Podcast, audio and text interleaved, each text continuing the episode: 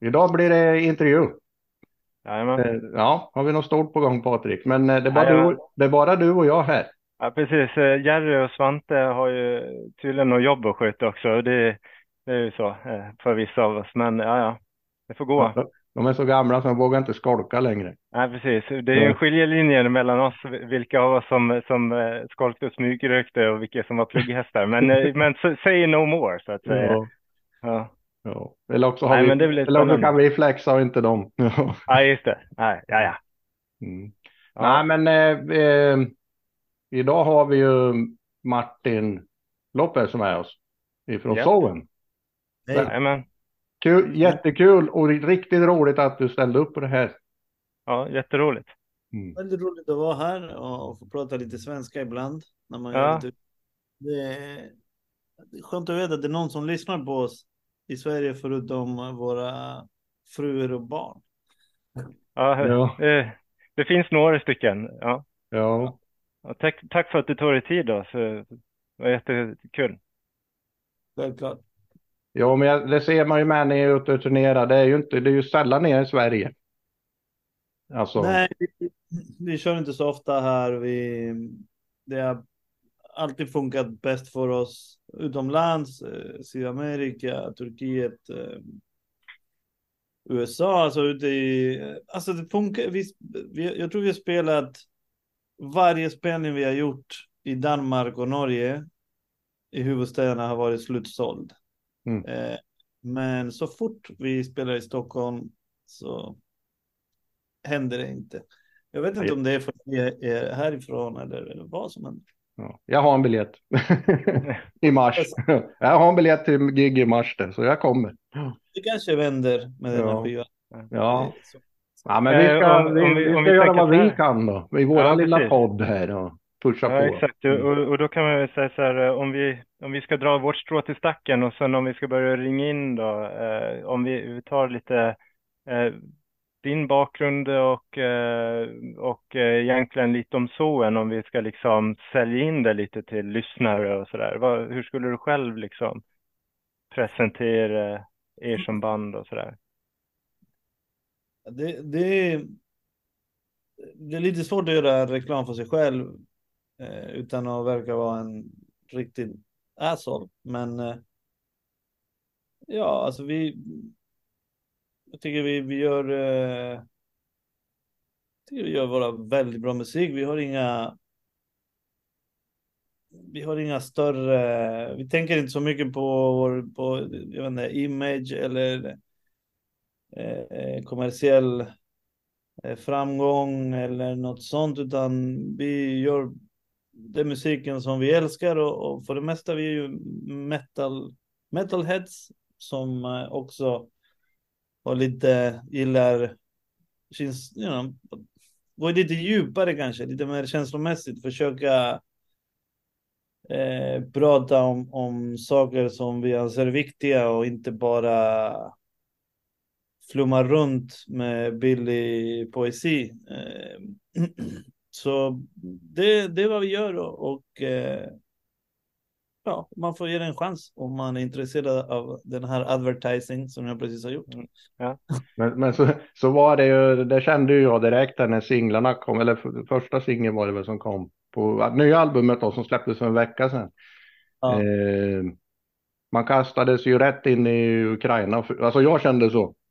Ja, det, Ja. ja, det, det, det, det är lite så. Man, man sitter och skriver och, och, Mm och saker händer i, i världen och man blir eh, väldigt påverkad och det, går, det letar sig in i, i texterna och sen i musiken för att sen vill man kunna framföra de texterna med den eh, tyngden eller den aggressiviteten som de behöver bakom för att bli, you know, för, för, för att gå rakt in i, i hjärtat på den som lyssnar. Eh, och såklart att den här eh, invasionen var ju den, den fick oss att, att alltså den, den nästan, får säga att vände eh, visade vägen för skivan för vi, vi hade skrivit några låtar och, och det var mycket mjukare. Eh, och så när det där hände så började vi bara spotta ut gift. Och Ja, så blir det tyngre. Ja, för det var en fundering jag hade, för den här skivan är lite rakare och lite hårdare. Eh, Mm. Men då fick jag ju svaret på det. Ja, men, men, det, men det, ja. det är så tror jag Mm. att när man lägger, när man, man försöker eh, framföra eh, en message så, så det bästa sättet har vi märkt är ju att, att vara ganska rak på sak och så, så att massa, så att musiken blir ju eh, enklare. Mm. Hur, hur, eh, om, vi, om man tänker så här, för att ni som band Zoen har ju hållit igång ett tag nu och jag tror första skivan 2010 eller något sånt där. Hur skulle du säga att skillnaden är då kontra nu eh, mot bakgrund av det du precis berättade? Jag tror att eh, i början så kanske vi hade mer eh, eftersom ja, min bakgrund, jag kom från en viss musikstil där eh, komplexiteten var väldigt viktigt för eh, vår musik och, och Joel kom från ett band där eh, melodisk sång var så blev det någonstans att vi, vi, vi kanske la större vikt på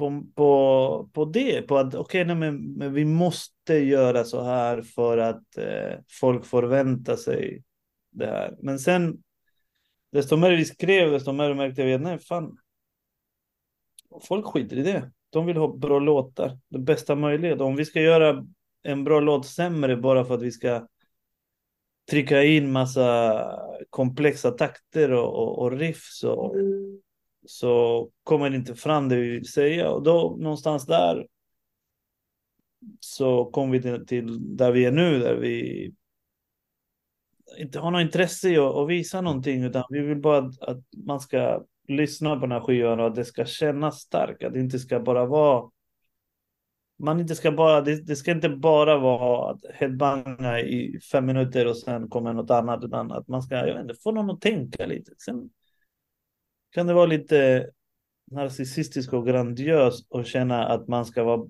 mer än musik, men jag, vet Ja, inte, jag, tycker, jag tycker du är rätt, helt rätt på det. Alltså, Jag, vi, jag, jag tänkte, vi vet, det ju- vi vet en ju eh, vad du kan. mognadsfråga. Så. Ja, nej men vi vet ju vad du kan Martin.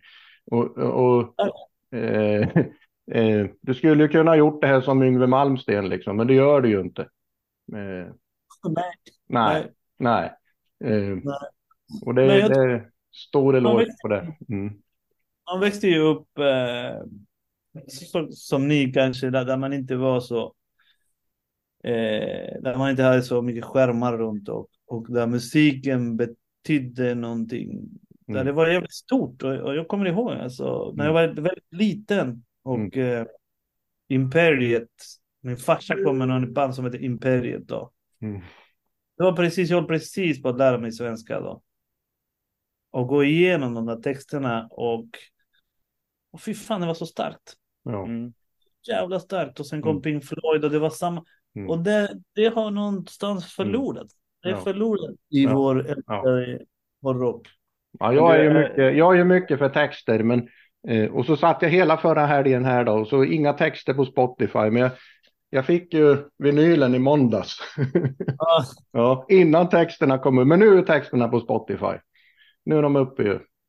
Eh, så att, eh, ja. Men, men eh, apropå det här med texterna, då, hur funkar det liksom i själva skapandet när ni gör, som om vi tar, utgår från den nyaste skivan ni har släppt här, och hur, hur, liksom, hur, hur kommer man igenom, är det ett lagarbete, är det individuellt arbete, en skriva text, hur kan du ta oss lite igenom själva processen?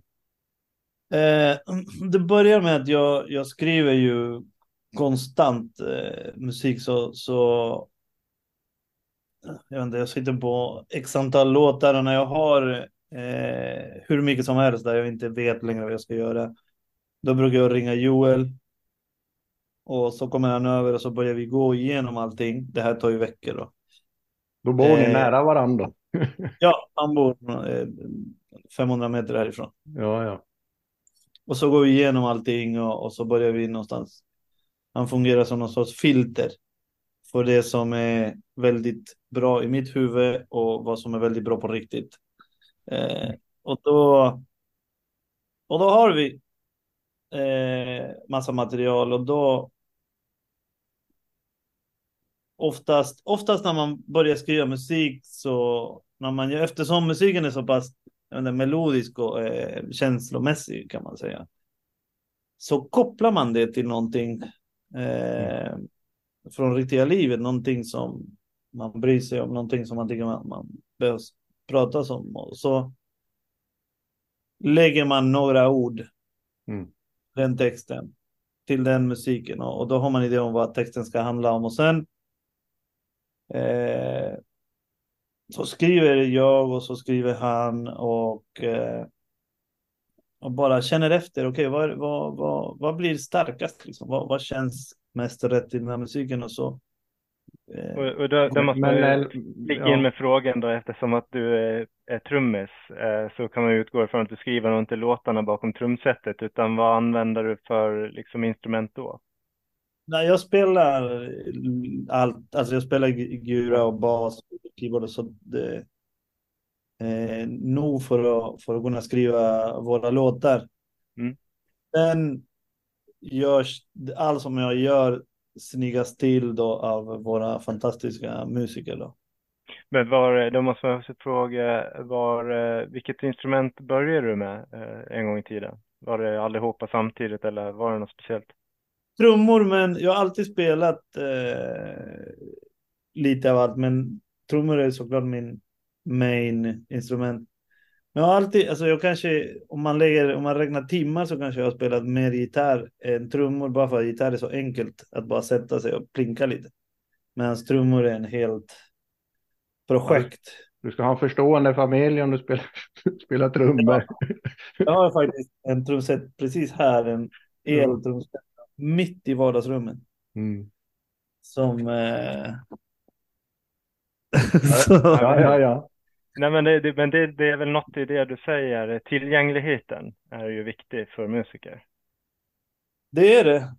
Det är det. Jag har märkt också att eh, eh jag är mycket mer eh, produktiv när jag eh, har mina... När det är mitt i, jag har ju fyra ungar. Och eh, förut så skrev jag låtar i övervåningen och det var så här, nu ska jag låsa in mig här och ingen får störa. Och det var bara, det, det funkar inte. Och så fick man komma ner hela tiden och det var och Nu är jag bara en del av vad som händer. Mm. Samtidigt som jag skriver musik, jag kan bara dra ur hörluren och svara på om eh, månen är gjord av ost eller inte och fortsätta. Mm. du kanske kan få inspiration av den med familjen. Ja, det, det är en väldigt stark inspiration. Familj, eh, framförallt mening. Va? mening och barn och vad fan och hur ska jag hur ska jag guida de här småttingar för att kunna ha det så bra i livet? Det finns så många sätt. Ska jag guida dem för att vara stenhårda eh, vild, mm. vilda kapitalister så att, som kan trycka ner andra så att, så att de eh, on top of the food chain? Eller ska jag mm. lära dem att vara fina människor med empati som sen kommer bli nedtrampade av de där som har blivit uppväxta på det andra sättet? Det, det finns inga svar. Nej. Ja, men om, när jag lyssnar på dina texter så, så kommer det nog gå bra. Hoppas. Ja. Att liksom eh, man är herre över sitt eget liv och lite så. Mm. Ja, men så är det. Mm. Eh, jag tänkte på nya skivan. Eh, hur, eh, hur, hur upplever du att den har mottagits nu då? När det har gått en vecka och sådär. Väldigt bra. Vi har fått eh, jättemycket topprecensioner och, och eh, eh, det går skitbra. Sen är det som det är just med den här musiken där, där folk blir, blir väldigt eh, det, det, alltså för det mesta, det skivan som du eh, Discover-bandet är den skivan som du älskar och allt som kommer mm. efter är lite är inte lika bra för att eh, det är inte den skivan. Det händer mig med med Mm. de banden som jag, som jag älskar. Så att såklart att det är några som eh, som inte är helt eh, eh, som Men, men, så, men så har det varit för mig. Alltså jag upptäckte er med Imperial-skivan där och eh, fastnade då. Och det var, var, var, det, var det Jerry som hade med sig Owen i podden eller? Jag Ja, tror det. jag, jag tror Ja. det var det. Ja. Och, eh, och lyssna baklänges då. Mm. Eh, och jag har ju aldrig varit på progressiv musik förut liksom. Eh, Ja. Men eh, jag älskar ju de andra skivorna med nu. Jag gör det. så, men, det, ja, men det är så alla har, det, och det är svårt att liksom säga att den eller den, för alla har sitt eget lilla liv liksom. Det blir så.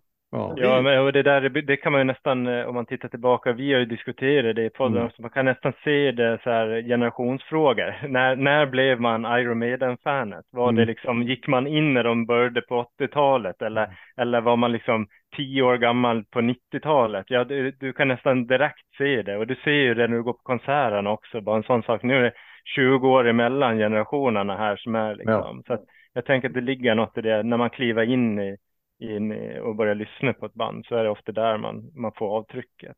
Mm. Det blir så. Och det- det är också med, med hårdrock eftersom, eftersom den musik som, som inte bara, det är inte bara musik utan det här är, du, alltså man, hårdrockare bygger sitt liv runt den här musiken. Det, är- Mm. Vi klär oss med bandtröjor och vi pratar om det här och vi går på Mm. konserter. Det, det, det, man blir ju, det är ett livsstil.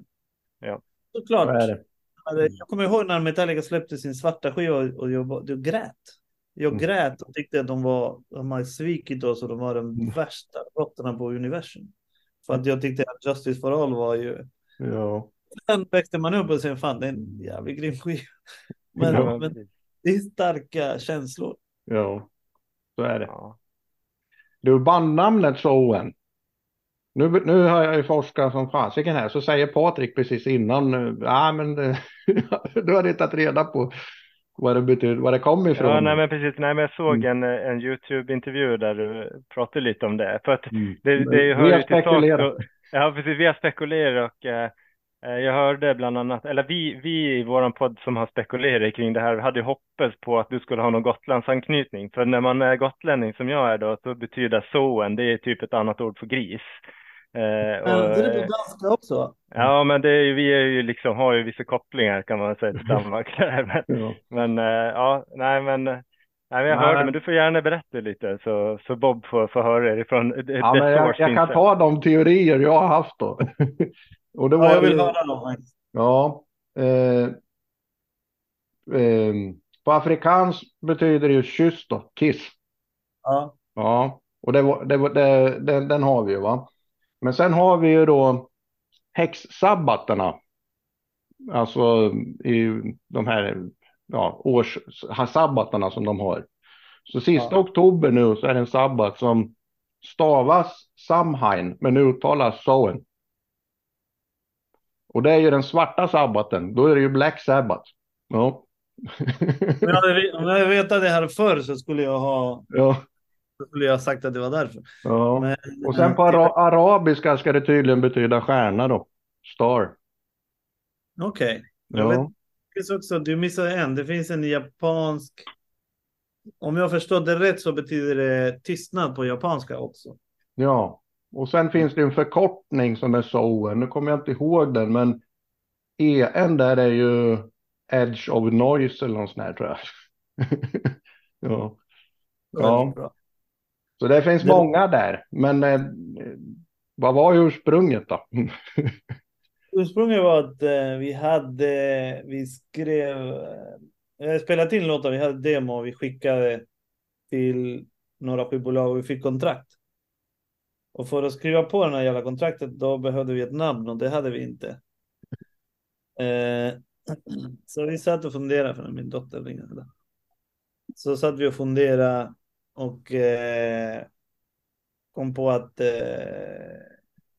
nej, du vet, vi satt och gjorde alla de här. Och vi kom på att vi, det bästa var att ha ett namn som inte har någonting. Som bara får en att tänka på bandets musik. Eh, och då, då provade vi Soen. Och eh, det var då. Och nu är vi här. Mm. Ja, kul ju. Och kul Ja, att kul. liksom helt uh, random så betyder det massa olika saker.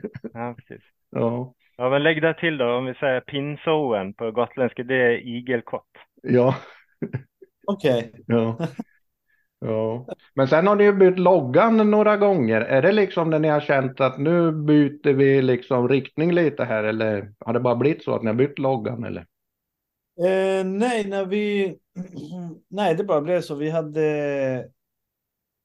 Eh, det var en, en polare till Joel faktiskt som gjorde Likaya-omslaget. Och han tyckte att när han... Det passade inte in med den, just den loggan så han gjorde den här. Och vi använde den på skivan. Och sen började vi använda den för att när vi spelar festivaler och sånt så var det, det ganska nice om man kan läsa namnet på bandet. Mm. Veta vilka vi är. Mm, just det. Kort och enkelt med. Ja. Mm. Eh, nej, jag hade en fråga på skivan där, jag var lite nyfiken.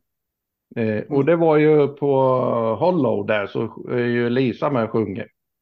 Vem Ja. är hon? För att när jag to- tog vinylen här och började läsa, ja men nu får jag reda på vem det är. Nej, då står det bara Elisa på vinylen med. Eh, En italiensk sångerska. Alicia, Elisa Toffoli heter hon. Och hon har ju samma agent. Eh, samma bokningsagent som fixar turnén och så. Ja, och, ja. och då är, det hon någon, kör, är det hon som körar live för er eller? Nej, det är Nej. någon annan. Det är en, eh, en tjej från Österrike som är med på Atlantis. Nej, den här Elisa är ju en fantastisk, fantastisk sångerska. Och eh, ja, vi fick höra några låtar och sen när vi skrev den här eh, Hollow så kände vi att eh, den skulle verkligen funka som duett så vi frågade om hon ville testa och, och eh, ja, det blev riktigt bra. Så vi bara kör. Gött. Ja. Patrik, har du har, Patrik är ju trummis vet du, så han är ju starstruck här. Ja, ja, lite grann. Men eh, ja, nej, trummis. Ja, nej, men jag fuskar ju också lite musik, så det var därför lite kul att höra din bakgrund och sådär. Och, och jag tänker, jag kollar, du var född, eller är född 78 och jag är född 82, så vi har ju liksom lite liknande i tiden och sådär. Men alltså, det är alltid roligt att höra hur någon liksom har kommit fram och hur man börjar spela. Jag har, jag har ju min väg fram så att säga.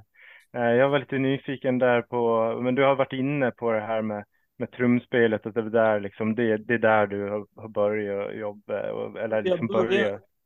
Så om jag, min musik började med att eh, ja, jag föddes i Sverige och eh, då var det en, då var det en koloni av, av eh, uruguayanska eh, flyktingar, för då var det diktatur i Uruguay. Och eh, då hade de, det fanns en ganska stor grupp av, av, av folk som eh, spelade uru- uruguayansk musik och, och eh, eh, lärde oss barn då lite av, av vår kultur för att hålla det, hålla det levande. Och då lärde jag mig att spela percussion, eh, uruguayansk Mm. percussion. Och det var ungefär alltså när jag var från två till sex år gammal. Eh, och då började jag faktiskt turnera med den här gruppen när jag var sex, runt om i Sverige. Eh, och då 86 då tog diktaturen slut och så flyttade vi tillbaka någon vecka efter till Uruguay då. Och eh, när jag kommer dit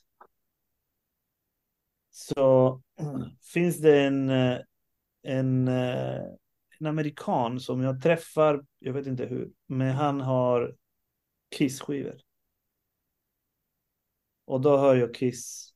Eh, och det var det. Kastade bort allt jävla percussion. och kände att jag vill spela trummor. Och sen kom Alice Cooper och sen kom Metallica och, och, eh, och det, det var lite det, men jag har alltid haft en väldigt, väldigt stark eh, attraktion till musik. Och som sagt, när vi bodde i Sverige så var det faktiskt Imperiet, det tyngsta som gick hemma. någon liveplatta. Och det tyckte jag Inte en tumd alltså. Ja. Nej. Inte en tumd. Nej. och, och, Men du, men, men eh, har du, eh, du har inte gått i någon kommunal musikskola eller gått Nej, jag gick- gymnasium i musikinriktning eller något sånt?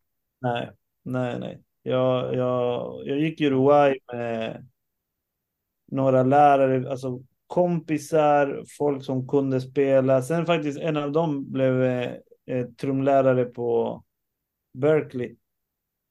Eh, som är ja, en av de bästa musikskolorna i världen. Mm. Så jag har haft turen av att träffa fantastiska musiker på väg. Men kanske inte hårdrocksmusiker, mest latinmusiker och, och, och sånt. Men, Mm. så, men det har nog hjälpt mig att... Eh, eller det har gett mig kanske en lite annorlunda stil av, av, eh, av se trummor och musik på. Och, så, Eh, och sen fick du göra ett albumsläpp samma dag som Alice Cooper. Och ert album var bättre. Ja, man kan aldrig säga så. Men eh, jag håller med. ja. ja, men det var ju lite... Ja, men spännande, spännande liksom eh, väg framåt. Men det känns som musiken har varit där från dag ett i stort sett då. Mm. Eh, Och det, för många musiker så finns ju musiken i familjen och det finns runt omkring en sådär. Så jag tänker det, det låter som en ganska vanlig liksom, men kanske med en liten annan inriktning då. Men Eh, måste, alltså mina föräldrar väldigt, har varit, varit väldigt, väldigt eh, eh supporting när, när det gäller musik. Så pass mycket så att jag fick sluta skolan eller jag fick sparken av någon, på, eh, på några skolor. Eh, och till slut så kom jag hem och, och, och farsan var okej, men det, liksom, vad, vad ska vi göra med dig? Va, va, vad tänker du göra? Du kan inte.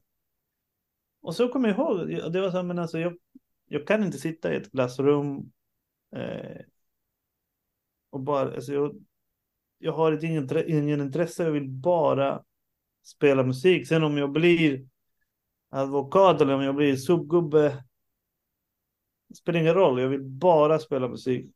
Och farsan någonstans sa okej, men då får du fan sitta och spela, du får spela fem, sex timmar om dagen, trummor varje dag, medan alla andra ungar är i skolan och så eh, när de kommer från skolan tillbaks då får du gå ut och spela fotboll eller vad vi gör. Men, och då gjorde jag det. Eh, och det funkade. Jag skulle aldrig låta mina ungar göra det. Nej, vilken, han- jag tänkte på det, vilken pappa alltså. Va? Härligt. Ja, men han, jag pratade med honom det. Jag tyckte det var ett dåligt föräldraskap. Nu när jag är vuxen. Men, Nej. men han, sa att, han sa att jag var så, jag hade sån, jag var så driven. Att det var Ja. så här. Det, Det var skrivet i stjärnorna, han såg det, vet du. Ja. Ja, men vilken, tillåter det. Jag, jag tror inte jag heller som pappa hade tillåtit det där, men, eh, men som sagt, det blir ju bra kan man onekligen säga då. Men, ja, ha, ja. Men hade du band du lirade med och så då då? jag har aldrig, alltid haft. Men Mm. eller, i Uruguay så var det lite med att jag tvingar folk att börja spela. Mm. Någon som du vet, kunde typ eh, Wonderwall på Gura och så. Nej, Mm. nej. Lär dig den här och så. Så att bara tvingat folk att och, och, Just och, och göra lite band. Mm. Eh, Men hur, hur gammal var du när du började i Opet då? Ehm, jag var 16, 17 när jag började med Amon Amart. Ja. Eh, och så jag måste ha varit typ 19 ungefär, 20 kanske när jag började med Obbes. Tidigt det. Mm. Ja, Mm. Väldigt tidigt. Mm. ja det är Ja, spännande. Eh, jag såg lite på dina, eh, vet du, jag tittade lite på några bilder på dina trumset och grejer och, och ja, jag tyckte det var riktigt fina grejer och kommer, jag måste bara fråga så här, någon, någonstans längs med vägen och antar jag att, att du har, har ju liksom när, när, när du klev ifrån att behöva köpa dina egna saker till att få spons, hur var det? Jag har faktiskt aldrig i mitt liv köpt en trumset. Är det så? Ja, alltså när jag var, jag hade inte råd eh, i Sydamerika och då fick man typ gå till en replokal och spela där. Och låna liksom. Ja, precis. Sen hade jag en virvel och en kagge som någon hade byggt för mig. Eh, och när jag kom till Sverige då, eh, då fanns det replokaler i Hjulsta. Jag bodde i Rinkeby så jag kunde gå dit och spela varje dag, vilket var vilket det var helt fantastiskt. Eh, nå någonting som inte får, någonting som glöms nu lite grann eh, när man pratar politik och, och, och var pengarna ska gå någonstans. Fan, det där var ju, vi var väldigt många, väldigt många unga musiker från Rinkeby-Tensta som spenderade vårt, liv, spenderade vårt liv i replokalen.